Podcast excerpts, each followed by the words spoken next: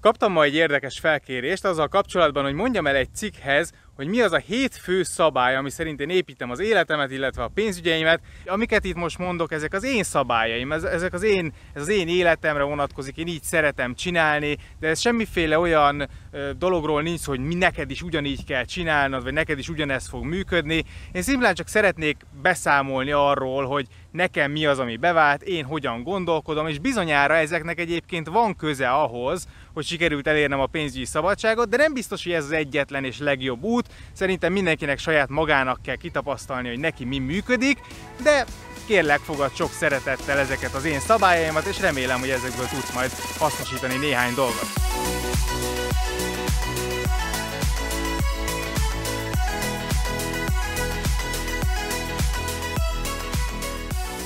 Szóval tehát az első szabály az az, hogy a szabadságomat többre értékelem, mint a társadalmi elvárásoknak való megfelelést, és igazából szívesen fektetek be a, költsé- a költések helyett. Tehát nekem nem akkora áldozat megtakarítani szerintem, mint egyébként a legtöbbeknek, mert én alapvetően szeretek befektetni, és annyira nem érdekel, hogy mit gondolnak rólam mások, és nem próbálok meg ezért nem tudom, olyan cuccokat venni, olyan kiegészítőket venni, olyan ruhákat venni, vagy olyan környezetben lakni, ami egyébként a társadalmi státusz miatt drágább lenne, mint amennyit a valós tárgy fizikailag szerintem ér. A második, hogy nem a pénzköltésben keresem a boldogságot, és nem a tárgyaktól vagy az élményektől várnám a jobb életet. Nyilván itt felmerül a kérdés, hogy jó, hát akkor mitől várom, meg akkor minek utazunk ennyit. Én alapvetően azt gondolom, hogy a, a belső munkának, az önfejlesztésnek, azt, hogy megtanulunk hálásak lenni azért, amink van,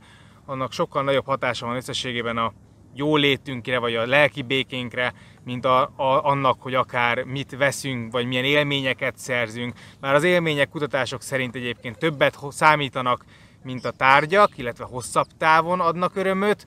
mégis azt gondolom, hogy nem ez kell, hogy legyen az első. És nekem az utazás az egy jó hobbi, de nem gondolom, hogy ne lehetnék nagyon-nagyon boldog és elégedett és hálás, hogyha ne lenne módom esetleg utazni. A harmadik, hogy én alapvetően keresem a legjobb árérték arányokat, mind személyes kiadásokban, mind pedig az önfejlesztésemben, a befektetéseimben, és kvázi ez azt jelenti, hogy nagyon sok dologra mondok nemet, és, és csak kevés dologra mondok igent, tehát ami tényleg kiváló lehetőségnek találok, azokra mondok igent, de hogyha kiváló lehetőséget találok, akkor viszont nem feltétlenül spórolok rajta, akkor nem gond, ha drága, csak ezekért a dolgokért szeretek nagyon-nagyon jó értéket kapni cserébe. A negyedik, hogy csak olyanba fektetek, olyan dologba fektetem a pénzem, amit százszázalékosan értek, tehát nem szoktam olyan dolgokba befektetni, hogy hallottam valamit, és akkor jó, akkor abba én is teszek, mert mondjuk jól hozott a nem tudom, elmúlt egy évben, én igazából ahogy fejlesztettem magamat pénzügyekben, befektetésekben, úgy változott a befektetési stratégiám is, kezdtem az aktívan kezelt befektetési alapokkal, mint ahogy a legtöbben,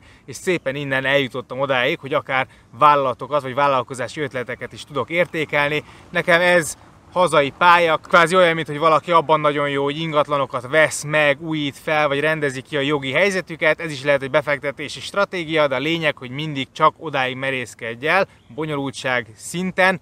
amit még úgy gondolod, hogy nagyon jól értesz. Az ötödik szabályom, hogy a tárgyakat a használati értékük alapján értékelem, és nem pedig így a vélt értékük alapján, és hogyha valamilyen cuccom még jó, akkor nem veszek helyette újat, akkor sem, ha mondjuk már nem néz ki annyira jól. Tehát én például simán elmegyek egy, most is egy szakadt cipőben vagyok itt Mexikóban, mert igazából úgy is tudom, hogy teljesen mindegy, sportolni jó, egy csomó mindenre fogom használni, és teljesen fölösleges ezért egy új cipőbe eljönnöm. És engem nem zavar igazából, nyilván egy meetingre vagy egy üzleti találkozóra nem szakadt cipőbe mennék, de így sportolni, hobbiból sétálgatni, szétgyűrni, arra teljesen jó. Ebből egyébként az is következik, hogy sok tárgyat vagy dolgot nem veszek meg, amit egyébként mások megvesznek, vagy nem tartom annyira értékesnek. Jó példa akár az esküvőnk is, hogy ilyen minimalista esküvőt tartottunk, igazából a nagy ruha, nagy csinadratta, ez nekem annyira nem ad élményt, és nagyon sok ilyen dolog van, amit, ami, ami egyébként szerintem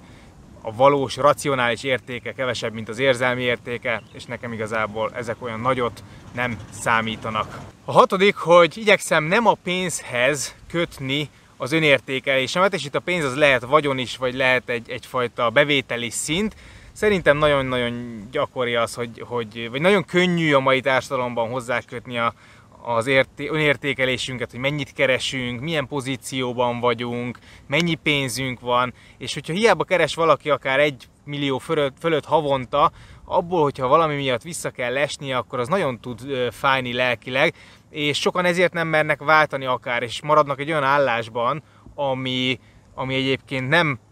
okoz már nekik örömet, de nem akarják, hogy lejjebb essen a pénz, amit keresnek. És én, én nem akarom ezt. Én nagyon fontosnak tartom, hogy valahol érezni azt, hogy mi az, amit tényleg szeretünk csinálni, és ne a pénz legyen a szabadságunknak az akadálya és ne az legyen, hogy szeretnénk fenntartani valamit, amit egyébként már nem élvezünk. Tehát azt szeretném, hogyha a szabadságom az igazából a pénznél is fontosabb lenne, és ehhez az kell szerintem, hogy ne kössük az önértékelésünket a vagyonunkhoz, hiszen egyébként is nem ez határoz meg minket, valaki ebben jó, valaki abban jó, hogyha valaki ügyesen építi a pénzügyeit, a vagyonát, akkor nyilván lehet sok pénze, de nem kell, hogy ebbe találjuk meg azt, hogy mi kik vagyunk, hanem ez legyen egy jó hobbi, egy, egy jó stratégia,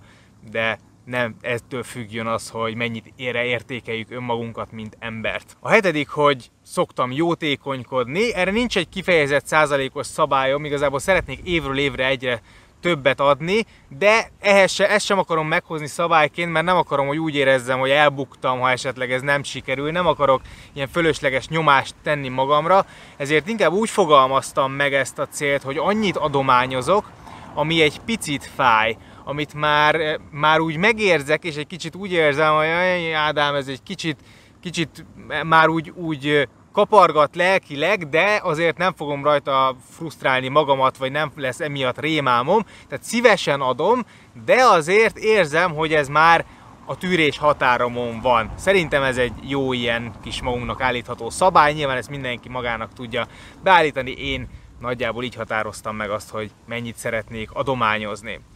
Azt gondolom, hogy ezek a témák nem annyira bonyolultak így első hallásra, és könnyű rá bólogatni, könnyű azt mondani, jó persze, majd átgondolom, én is csinálok ilyeneket, eh, meg én ezt tudom, de hogy eh, amit szeretnék ezekkel kapcsolatban, hogy szerintem egy csomó olyan gyakorlati dolog van ezeken belül, amikről még érdemes lehet beszélni. Ezért arra gondoltam, hogy elmondom, hogy nekem a hétköznapokban egyébként mit jelentenek ezek a szabályok, hogy mi az, amit megveszek, mi az, amit nem veszek meg, és lehet, hogy